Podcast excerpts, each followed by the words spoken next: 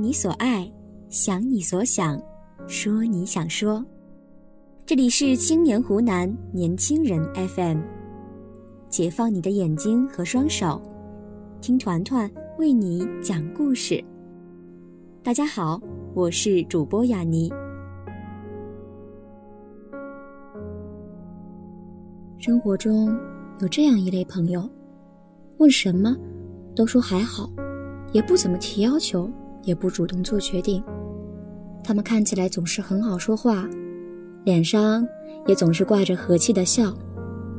但在遭受指责的时候，他们会陷入极度的自责、不安和崩溃的情绪之中。为了避免负面情绪，他们开始避免冲突和批评，而这样的行为。指向了一种状态，叫回避型人格。在普通的人际交往中，他们很正常，领导、长辈都觉得他是谦让的、懂事的、友善的。但他们其实都有隐秘脆弱的一面，各种心酸，只有他们自己知道。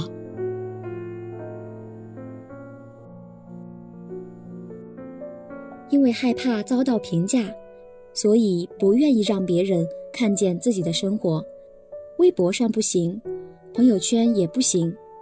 况且，点开朋友圈也不知道要说什么。看着别人生活的分享，打发自己每一个孤独的夜晚。被人艾特评论或夸赞时，其实并不是很想接话，想要尽量减少存在感。用回避型社交来应对自己面对的事情，他们总是能够非常敏感地捕捉到别人态度中的微妙变化，很怕让别人失望。比如说，打车时候司机先到了，让司机等，心里就会非常愧疚。小组合作时，同伴先做好了，看着自己还未完成的部分。焦虑感不断上升，害怕被嘲笑、被拒绝，所以不愿表达自己真实的想法。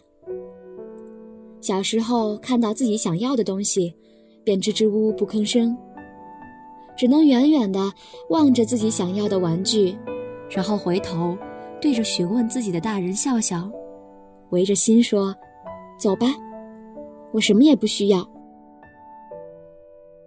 长大了之后，有了机会，总是让别人先选，最后留给自己的其实并不好。难过，但是又觉得理所应当。小时候和大人买东西，不敢挑贵的；长大了自己买贵的东西，也不太好意思给人说，支支吾吾，搪塞过去。职场上，感情里。他们都不太会表达自己的苦衷，真的到了无法调节的时候，总是想着，只要我离职了，或是分手了，这一切都会变好了。在职场上，别人有意无意的踩他一脚，也不傻，也知道，也厌恶，可到最后还是随他去，选择把委屈和反抗全都咽在肚子里。他们对批评和指责非常警惕，常常会把中立的评价理解为负面的，情绪会甚至变得非常激动。遇到困难，他们也很少开口求助，因为困难而麻烦别人，可比解决困难本身麻烦多了。面对喜欢的人，对方靠近一点就会跑掉。在生活里，有时会觉得。一些同事和朋友很可爱，但是觉得归觉得，也并不想跟对方交朋友。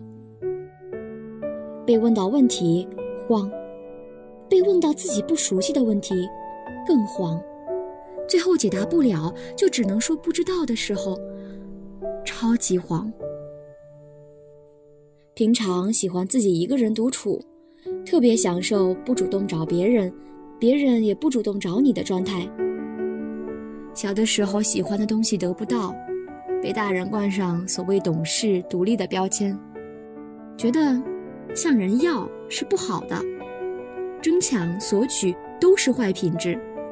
就这样潜移默化，不该要就成了自己处事的原则，自己也认为大家都该遵循这个准则。我不找你麻烦，那你也别来找我。他们比一般人能忍，实在是忍不住了，会在别的小事上爆发，随后遭到指责，于是今后变得更能忍了。很多时候，他们嘴上不说，但是其实心里非常反感自大的家伙。表达愤怒主要靠行为，不靠沟通，能动手就不动口。看电影、动漫，对温柔细腻。大度又善良的主人公代入感极强，觉得这才应该是主流性格，但后来发现，并不是这样。道理也都懂，也会认真反省自己，但是到头来还是没有什么变化。到底是什么原因造成了这样的自己呢？或许是对合群的渴望，被认同的渴望，太把别人当回事儿了。太不把自己当回事儿了，没有把内心感受表达出来，而愤怒、不满、难过都没能发泄，最后就只把迁就和妥协带进了日常里。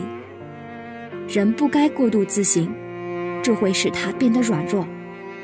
当发现过度体谅不是主流，那就收起一些体谅。你要知道，对世界的善意。是可以因人而异的。难过的时候，就把自己当成别人吧。生活明朗，但也有灰暗的瞬间。万物可爱，也不乏锋利的侧面。团子们，你属于这种回避型人格吗？